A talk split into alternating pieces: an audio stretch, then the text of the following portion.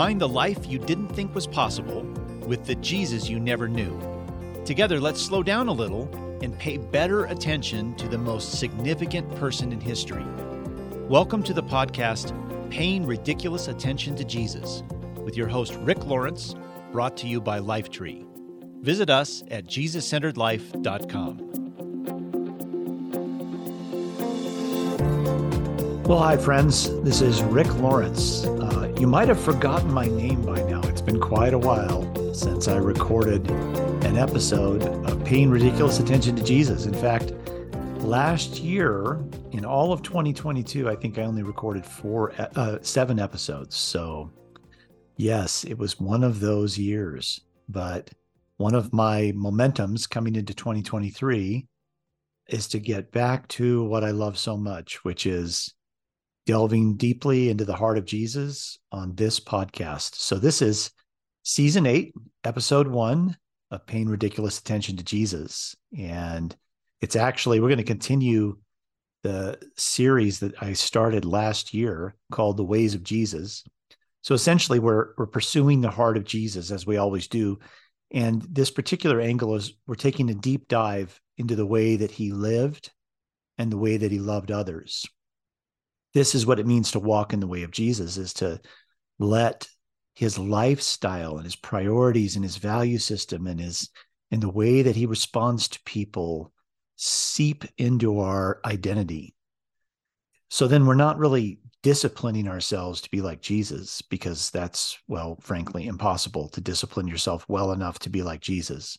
But he did say that if we attach ourselves to him like a branch attaches to the vine, that we would share in his life and his very identity, that we would be adopted into his family.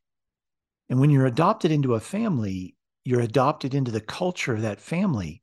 They shape and form you into a son or daughter. So much so that people outside that family would be able to know, well, yeah, that's a that's a son in that in that family because they're they're unmistakable. they're unmistakable in that family. Well, that's what Jesus wants. He wants us to um, uh, so adopt his heart into our heart that we begin to live and love like he does. So that's what this series is about is discovering the ways of Jesus and drawing near to him as part of that. So again, this is the fifth episode and this episode is called Life Over Death. So let's let's jump in. Um, both my mom and dad, uh, along with a close friend, passed away last year. It was a year of many funerals. I have another one coming up next week. Um, the mother of one of the young people in our longtime Tuesday night um, sort of home church. Uh, her mother died shockingly and suddenly and so Bev and I are going to be not only attending the funeral, but she's uh, honored us by asking us to to conduct the graveside service uh, for her mom. So I've had a lot of exposure to death in the last year. This will be the, my fourth funeral in a in a in a year. When my dad passed away, it was uh, he was not well, um, but he wasn't it didn't appear that he was near death at all. He went into the hospital to have uh, some pneumonia treated.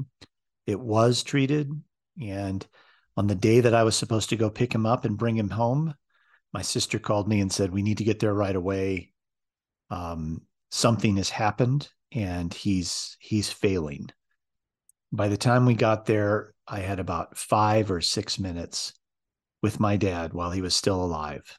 I was holding his hand and praying for him when he took his last breath. And I that that moment is visceral for me now. Uh, if you've experienced something similar, you know that it's a firsthand experience of one of the deep mysteries of life. What happens in that moment? What happens in the moment when you know the last breath has left his lungs? What what is happening. We know what's happening physically, but what's happening in the real world, the unseen world? Jesus said there's a there's a world that's more real than the than the physical world we live in. It's the unseen world. So what happens in that world in that moment? More than an hour later, we had to we were sort of forced to sit in in this ICU room with my dad, my dad's body, um, because the hospital chaplain um, was not able to make it very quickly to the hospital, and so we needed to wait for him because there were some things that he did that were um, necessary as part of what happens after someone dies in a hospital. So we were sitting there for an hour, my myself, my wife, my sister, and her husband, and we couldn't leave. And um, when we finally were able to leave, I walked over to my dad's body, and I I did something that um, I wanted to do, but I just didn't realize the ramifications it would have on me. I walked over to my dad's body and I kissed his forehead. Well, his forehead, of course, was so cold. And I remember still the feeling um, when I did that. It was, I have to say, shocking. Um, not mentally, I understand why, just the emotional impact on my soul was was shocking. I, I still remember it to this day. I'll probably remember that feeling till the day I die. So our understanding of death and our fear of it really colors our life, doesn't it? Um, I mentioned that one of the young people in our group suddenly lost her mother. She was perfectly healthy. She went in for minor surgery. She came home. She was coming out, you know, anesthesia stays with you for several days. So she was also on some pain medication from the surgery, but it was minor surgery. And her husband uh, went to wake her up in the middle of the night to take some more pain medication, and she was unresponsive. And he had to do CPR on her, uh, got a pulse back. She was rushed to the hospital. She flatlined again, and then she was on life support until it was apparent that that she wasn't going to make it. So here's a, a young girl in college across, you know, 3,000 miles away. And all of a sudden she she her dad is calling her saying you've got to get on a plane now. And she rushes onto a plane and doesn't even know when she lands if her mom is still going to be alive. And she did make it back while her mom was still alive. Um, but how could this happen it was minor surgery what happened and all of a sudden her mom who she's so close to is gone of course, we fear death. This is one of the worst things we can imagine, the scenario I just painted for you. So, of course, it hangs over our, our life like a shadow. How could it not? It plays along in the background of our life. I think it's it's kind of like a, a, a film score that's haunting, playing in the background of our life narrative. So, in Paul's letter to the Jesus followers in Rome. Here's what he says about death. This is from Romans 5 10 through 21. Since our friendship with God was restored by the death of his son while we were still his enemies, we will certainly be saved through the life of the son. So now we can rejoice in our wonderful new relationship with God because our Lord Jesus Christ has made us friends of God. And then he gets into an, a deeper explanation. When Adam sinned, sin entered the world. Adam's sin brought death. So death spread to everyone, for everyone sinned. Yes, people sinned even before the law was given, but it was not counted as sin because there was not yet any law to break. Still, everyone died. From the time of Adam to the time of Moses, even those who did not disobey an explicit commandment of God, as Adam did. Now, Adam is a symbol or a representation of Christ who is yet to come. But there is a great difference between Adam's sin and God's gracious gift. For the sin of this one man, Adam, brought death to many. But even greater is God's wonderful grace in the gift of his forgiveness to many through this other man, Jesus Christ. And the result of God's gracious gift is very different from the result of that one man's sin. For Adam's sin led to condemnation, But God's free gift leads to our being made right with God, even though we are guilty of many sins. For the sin of this one man, Adam, caused death to rule over many.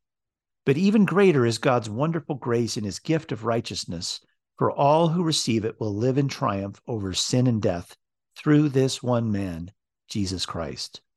Yes, yes, Adam's one sin brings condemnation for everyone, but Christ's one act of righteousness brings a right relationship with God and new life for everyone.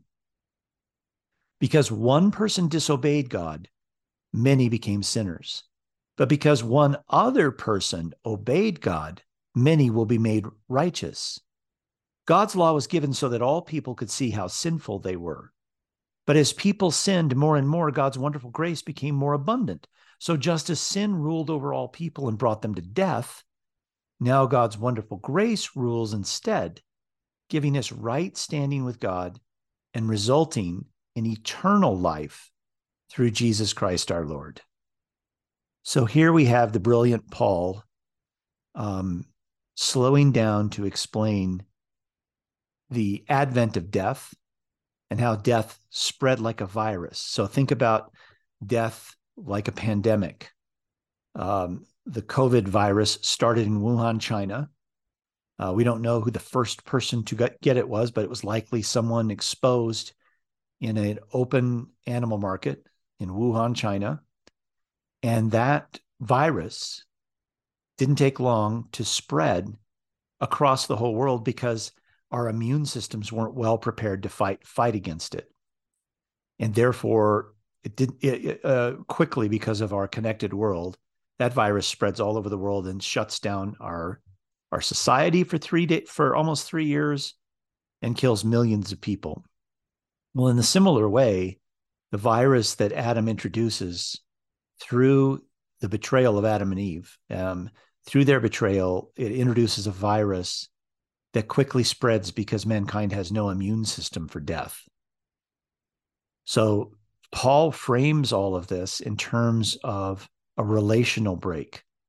In verse 18, he says, Adam's one sin brings condemnation for everyone, it means Adam's exposure through betrayal to the virus of death brings death to everyone eventually. It's a pandemic of death. But Christ's one act of righteousness, Paul says, brings a right relationship with God and new life for everyone. So here, Paul, brilliant Paul, is saying the the virus, the effect of it was to cut us off from relationship with God, and He is the source of all life. So death, apart from a source of life, is permanent. So what Adam's sin did was bring condemnation and death to everyone.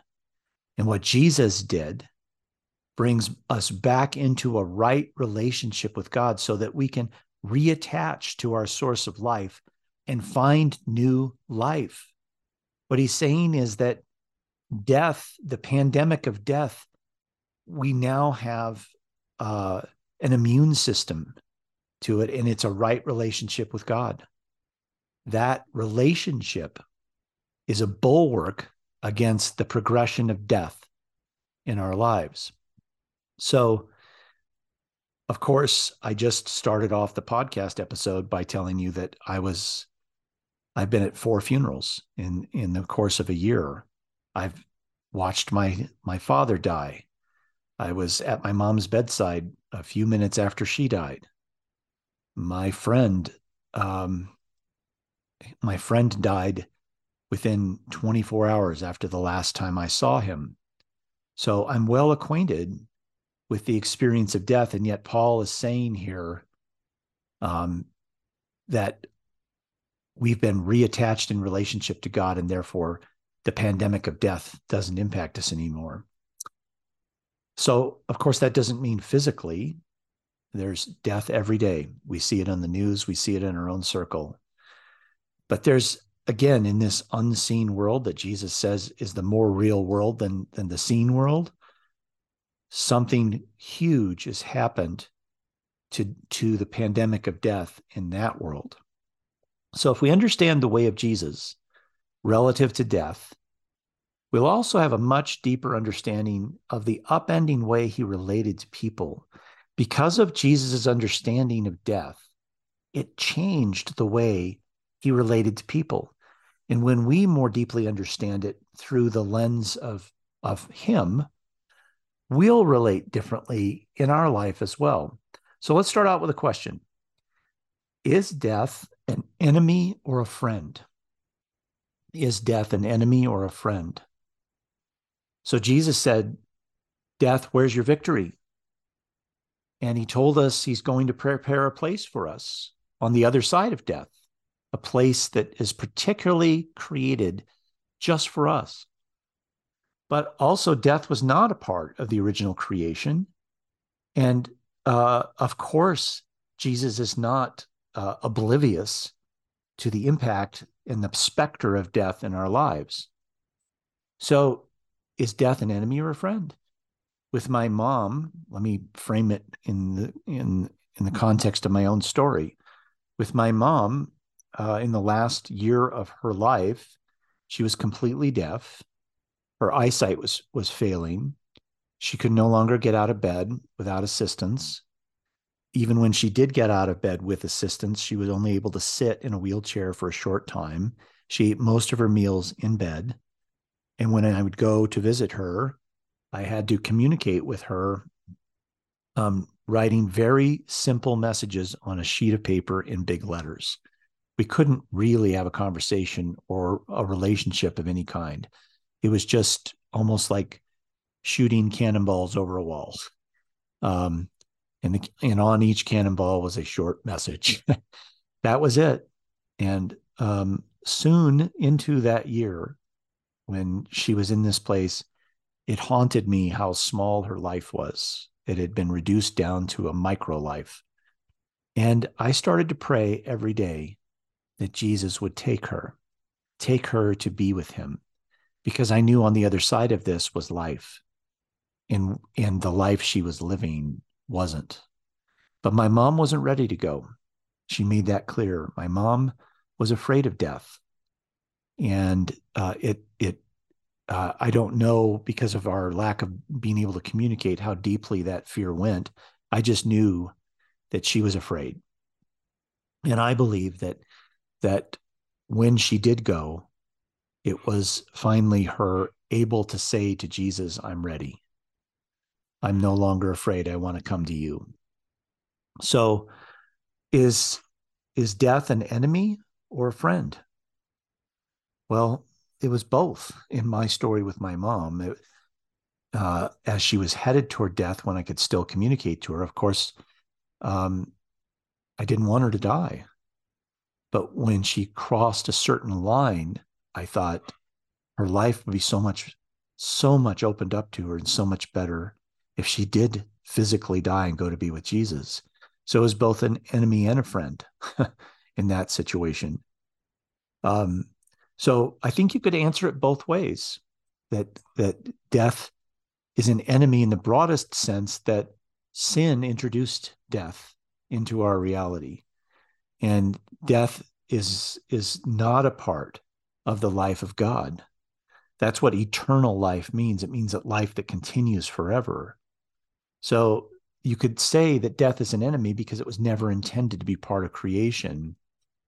But you could also say death is a friend because through death we enter into the presence of Jesus, into a life that that will never end in his presence with others who we care about and love.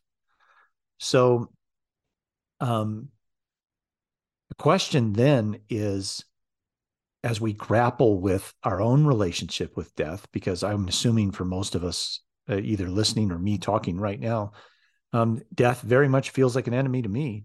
I, I don't want it. Neither do you. Um, so, while we yet live, what is our understanding of death? What do we believe about it? And do, do our beliefs about death map to the way that Jesus led his life? So, just for context here, uh, to be a follower of Jesus means we're his apprentices. The name for that in in the time of Jesus was Talmid. T A L M I D, Talmid. A Talmid attached himself to a rabbi. The rabbi had to choose the Talmid. This is just remember when Jesus said, You didn't choose me, I chose you. He's really talking about the rabbi Talmid relationship. So when a when a Talmid attached himself to a rabbi, it was because the Talmid approached the rabbi and asked to be attached to him, and the rabbi had to choose him. And the choosing was a big deal because not every student who wanted to attach himself to a rabbi, and I keep saying himself because, of course, at the time, this was only open to males. Um, but of course, Jesus, we know, a, a Talmid is open to all people, not just males. But in his time, this would be young men, and that and the rabbi had to choose that Talmid, and the rabbi could only take on a certain number of of Talmids. So some students who wanted to attach themselves to a rabbi couldn't; they weren't chosen. And Jesus says to us, "I have chosen you. I want you to be my Talmid." So a Talmid, once they were paired with a rabbi, went to go live with that rabbi. They left their family behind and lived with the with the rabbi. They ate their meals with them. They did followed the the rabbi around. They not only learned um, about the Torah and about the law from the rabbi, but they also learned a way of life. Um, so the goal was to get so close to that rabbi that they were infected by the way he thinks and acts. And this is also what Jesus is inviting us into to be so close to him that his ways are all um, entwined in our own ways. They, they be, the two become one. So that includes all of the ways that Jesus um, responded to death, um, reacted to death, and expressed his own belief about death. So I thought it would be interesting for us to listen to a short interview segment with Bono. He's the lead singer songwriter of the, one of the most popular and influential rock bands in history, U2. And as many know, uh, Bono's a, a committed follower of Jesus, as are two others of his three bandmate uh, three bandmates. So three of the four are are Christians uh, following Jesus, and um, Bono at one point sat down for a series of interviews with uh, Professor David Taylor of Fuller Seminary. And in one of those interviews, um, Bono talks about death and he talks about his own experience of death and what he has come to believe as he has lived his life. So let's pause here for a second and just listen to what Bono has to say about death. I became an artist through the portal of grief. My mother died at my her own father's graveside as he was being lowered into the ground. She had an aneurysm. I was 14. She left me, but she left me an artist. I began the journey trying to fill the hole in my heart with music, mm. with my mates, my bandmates. And finally, the only thing that can fill it is God's love and it's a big hole, but luckily there's a big love. It's like the wound never quite closes. So death is very important. Mm-hmm. But you know, I went finally to Jerusalem on a family pilgrimage. Mm-hmm. And I went to Golgotha. And I went to uh, the site where, and I had some time on my own where death died. And I was like, wow, there it is. Mm-hmm. That's where death died. And so I don't really believe in it anymore. So it's not a, it has no power over me as it had when I was 14 years old. And it, and it's, you know, it's unpleasant for the people we leave behind, or if we're left behind. But it isn't unpleasant for the soul to now find its true meaning You know, we look through the glass darkly, but then we shall see face to face. I wear colored lenses. I can't wait to get them off. Yeah. I want to see, I want to see straight. Yeah. And you know, that's that's a, a large part of our psychology, you know, is fear of death. So if, if you have that dealt with, I think you can get on with life Yeah. Yeah. a bit easier. All right, there you have it. So, so much in that short snippet that is uh, visceral for me. So Bono, Bono says he doesn't believe in death anymore. His encounter at, on the hill of Golgotha and the recognition that he was standing in the place where death died translated into his life. It did something in his life that led him to say he doesn't believe in death anymore. Well, what does that mean? He doesn't believe in death. Does Jesus believe in death? What what does that mean? It's it's a fascinating question, I think. And I think implied in the context of what Bono is saying is of course he knows that people will physically die, but he doesn't believe in the permanence of death or the um, the fearsome prospect of death anymore as an end to something. Um, instead, he sees it as a transition into new life. And if it's truly a transition into new life, then why are we afraid? I remember there are many times where um, I was talking to someone, um, a friend in my life last year, and they would ask about my mom. And I had made a decision to not, uh, to, be real about where I was at with my mom's slow descent toward death.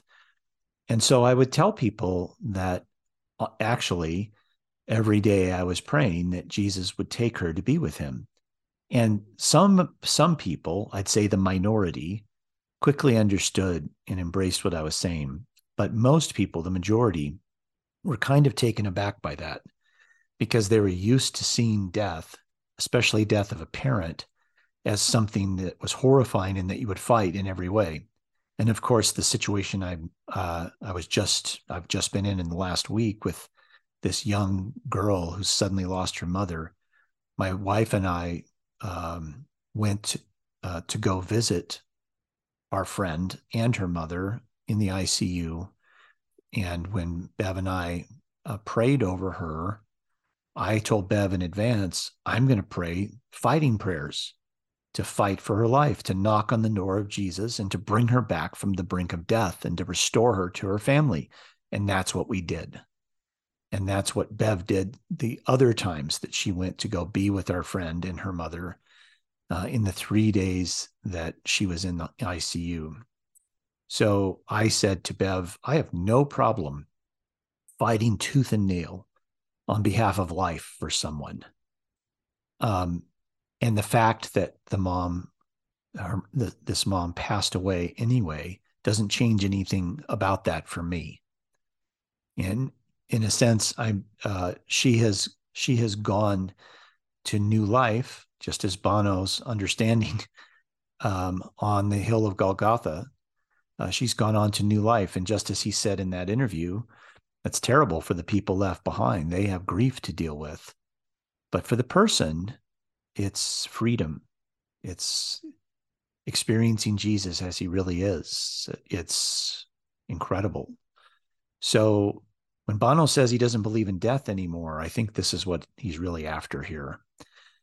So let's let's take a little a little dive into Jesus' relationship with death and how that impacts the way he lives and relates to others.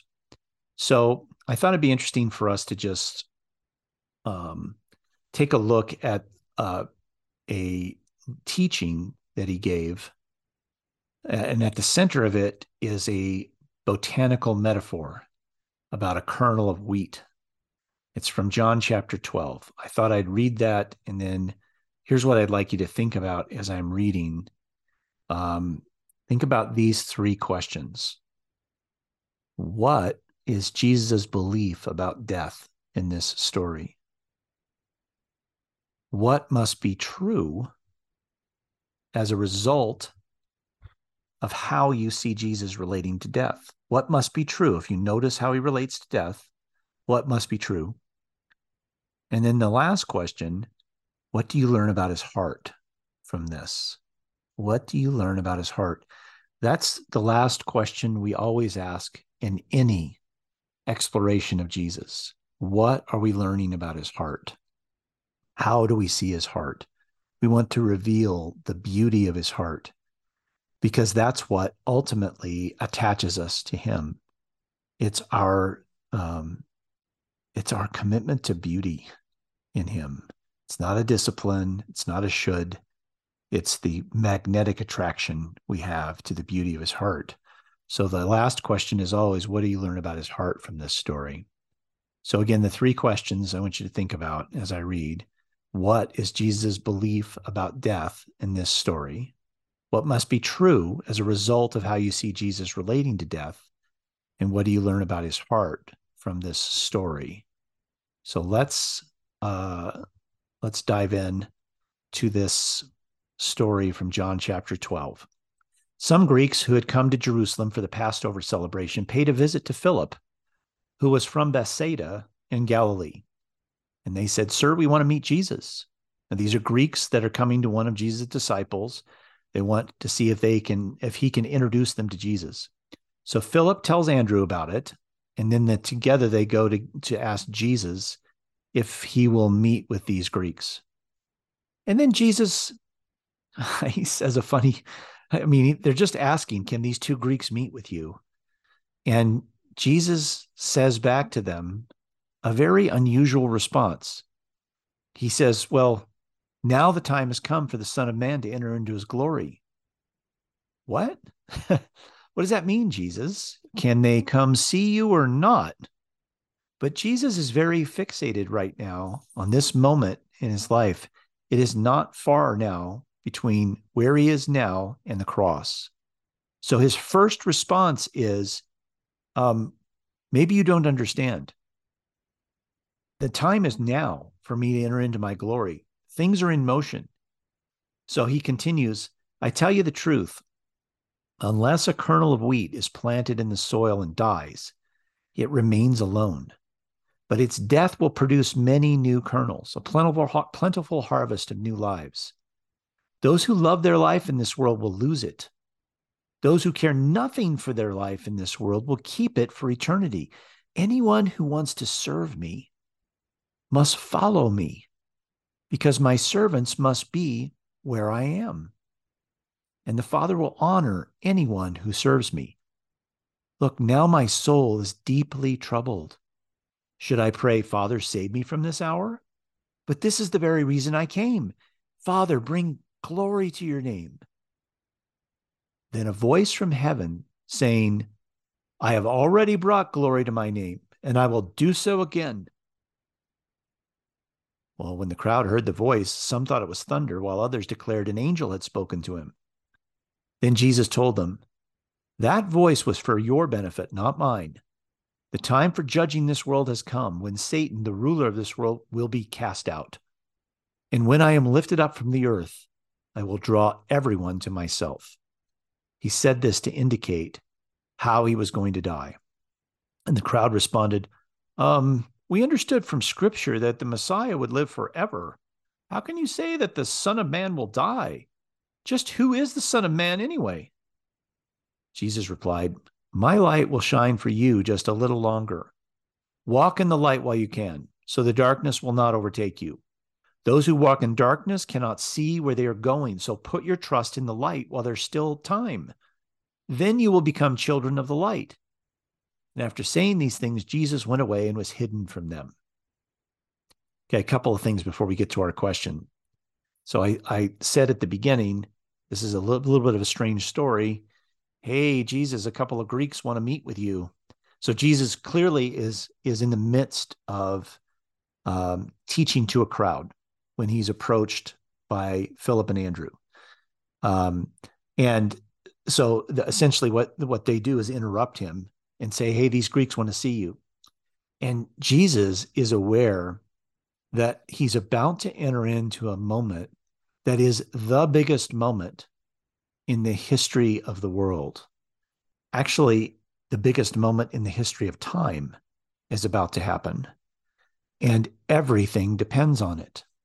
There's so much that is dependent on what is about to happen. And Jesus knows he's at the fulcrum of all of this. And he knows he must freely choose this path. His father is not forcing him because the kingdom of God is all about invitation. No, his father isn't forcing him, he's choosing it. And he knows that his choosing of this, everything hangs in the balance on that choice.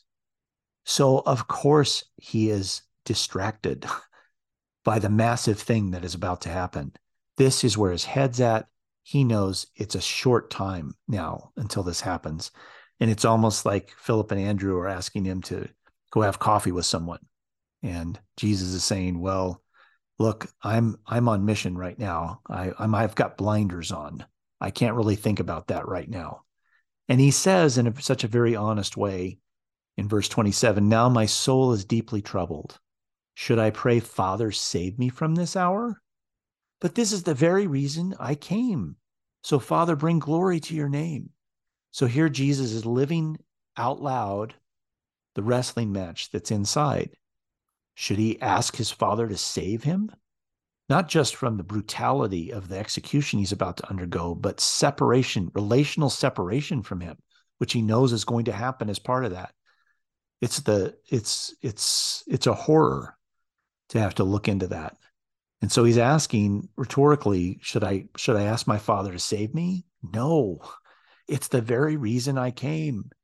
And then he embraces his mission Father, bring glory to your name. And his father, in response, with such passion and love and tenderness toward his son, says, I've already done that. I've already brought glory to my name. He's really saying, um, the, the experience people have of you is bringing glory to me. When they taste and see who you are, they want to worship me because you have shown them who I am. You have revealed the heart of God to people who were hungering for relationship with him, but had a distorted view of who he is. So the glory that has been brought to his name is all because of what Jesus has done. And that voice says, and I will bring glory to it again by the way that he dies and the way that he's resurrected and the way the spirit of Jesus then um, is accessible to us the way the Spirit of Jesus takes up residence in our own soul over and over. The presence of Jesus and the Spirit within us will bring glory to God because they will reveal the truth about his heart. And when we see the truth of God's heart, it brings him glory because his heart is glorious. So Jesus tells the crowd, you know, that voice was for your benefit, not for mine. Um, and here's what's about to happen the ruler of the world's going to be cast out. And when I'm lifted up, I'll draw everyone to myself. Meaning, uh, this cancer, this this virus, this pandemic of death, um, it's about to be overcome because I will. What I'm about to do will draw everyone to me, and they will now have a source of life once again life will win, life over death. So the crowd responds like, uh, I thought the Messiah was, I thought the Messiah was supposed to live forever. They're confused now because they still haven't fully realized or fully embraced that Jesus is the Messiah. And so Jesus doesn't even answer that. He, the way he answers is kind of sideways. My light will shine for you just a little longer. Walk in the light while you can. So he's he's saying, oh, look, I've already told you who I am. I've actually said it repeatedly and I've showed you by the things that I've done. It's clear who I am. So look, I, I'm not going to go back over this again. The light that you have in me is just going to be with you a little bit longer. So pay attention to it. Walk inside that light while you can so the darkness won't overtake you. Um, if the darkness overtakes you, you, you can't see where you're going. So trust me, he says. Trust me while there's still time. Stop dithering about this. You've seen enough. Trust what you see, trust what you experience. So to close off here, let's let's look at these questions I asked you to think about. But what is Jesus' belief about death in this story? Well, we know from his eh, direct experience with it that he's about to have that uh, death is is a fearsome thing. Um, the idea that we pass through this portal, of course, is scary, and Jesus himself acknowledges, of course, it's scary. No one waltzes through the portal into death. It's it's a scary thing. But he's also explaining in his little metaphor that unless a kernel of wheat is planted in the soil and die, dies, it remains alone, but its death will produce many new kernels, a plentiful harvest of new lives. So he's saying here that, and this is something that is true in the kingdom of God. Um, in in death, new life comes. In death, new life comes. I've even planted it in the patterns of of of nature and creation. A seed in the ground dies, but in its death, it produces a bountiful harvest of, of new life. Those who love their life in this world will lose it, he says. But those who care nothing for this life, eh, their life in this world will keep it for eternity. So he's saying there's a kind of death that we go through every day where we lay down our own autonomy, our own desire to control, and instead attach ourselves to Him. We lay down our own source of life and reattach to His source of life. That's death to life. And of course, it has a double meaning too. It means that as we do that and attach ourselves to Him, we are already living in eternal life. Death then is nothing. We're already attached to a source of life that our life will continue. It will continue forever. So he's both aware of its immediate impact and the fears surrounding it. There's no, he's no Pollyanna about it. But he's also, there's a macro reality that death is about to be destroyed. As Bono said, Golgotha is the place where death died. So we no longer have to believe in the power of death in our lives. The second question is what must be true as a result of how you how you see Jesus relating to death. So what must be true is that death is a way station. Yes, death is fearsome, but what must be true is that death leads to a life more abundant than we experience now. That the that in fact a an unbelievable abundance of life springs out of death. A life that we can't even imagine now so sometimes when we think about crossing through the portal of death into into life in heaven, we think of it as, you know, harps and angels singing and basically boring stuff. But what Jesus is saying is the the the life that you experience will be bountiful, magnified, um, uh, big, sweet, juicy fruit of life that we'll experience um, when the kernel dies. And metaphorically, that's true also before our physical death, as we lay ourselves down and detach ourselves from our own man made sources of life and reattach to Him, we experience a bounty of life right now.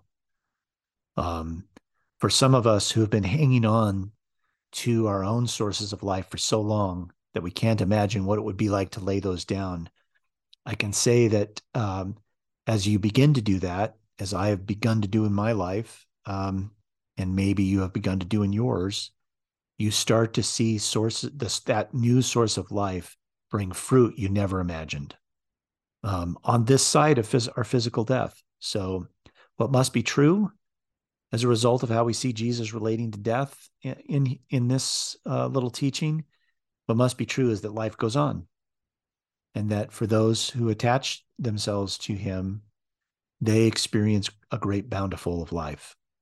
The third question is what do you learn about his heart from this story? Well, a couple of quick observations. Um, what we learn is that he's real. We, his heart understands how troubling death is because his heart experienced the deepest trouble in facing his own death. When uh, Jesus arrives to raise Lazarus from the dead, and he's already been in the tomb for three days and he sees the, the grieving friends and family all around the tomb. He weeps. Why does he weep? He knows he's going to raise Lazarus from the dead. He already knows this. He's going to call him back from death into life. So he's not weeping because of um, Lazarus is gone for good. He's weeping because of the the terrible grief people are experiencing because their friend Lazarus has died. So we know Jesus grieves.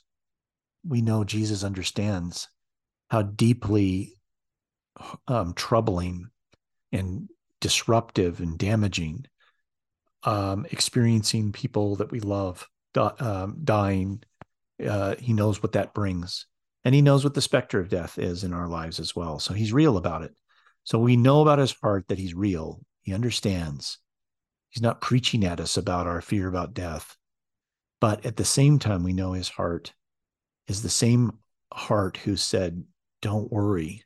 I'm going ahead of you to prepare a place for you, a special place for you. So when you get there, you're going to love it because I've had a lot of time to get your room ready. That's the heart of Jesus he understands that it's a scary thing for us, but he also understands on the other side of that the the beauty in life that awaits us. And that's why, as Bono said, we don't have to believe in death anymore. If there's a higher belief, and the higher belief is Jesus's heart about death, there's a higher belief, we can trust that heart that on the other side of this is something beautiful and good. And on the other side of the little deaths that we experience in our everyday life, there is something deeply good. To close, let's repeat together the words of Paul, um, quoted in the prophet Hosea in his letter to the Jesus followers in Corinth. So, Paul, in in his in his letter to the uh, followers of Jesus in Corinth, quotes Hosea, and here's what he says. I'm to I'm to read it twice. The second time, maybe if you're alone driving in a car or something, you can say it with me. So here's the first time Death is swallowed up in victory. Oh, death, where's your victory? Oh, death, where's your sting? All right, let's say it again together. Death is swallowed up in victory. Oh, death, where is your victory? O death, where is your sting? You said it, Paul. Well, this is paying ridiculous attention to Jesus. Um, again, it's it's season eight, episode one. It's a podcast from ricklawrence.com. You can subscribe on Google Play or iTunes or wherever you get your podcasts. And we'll see you again in a couple of weeks.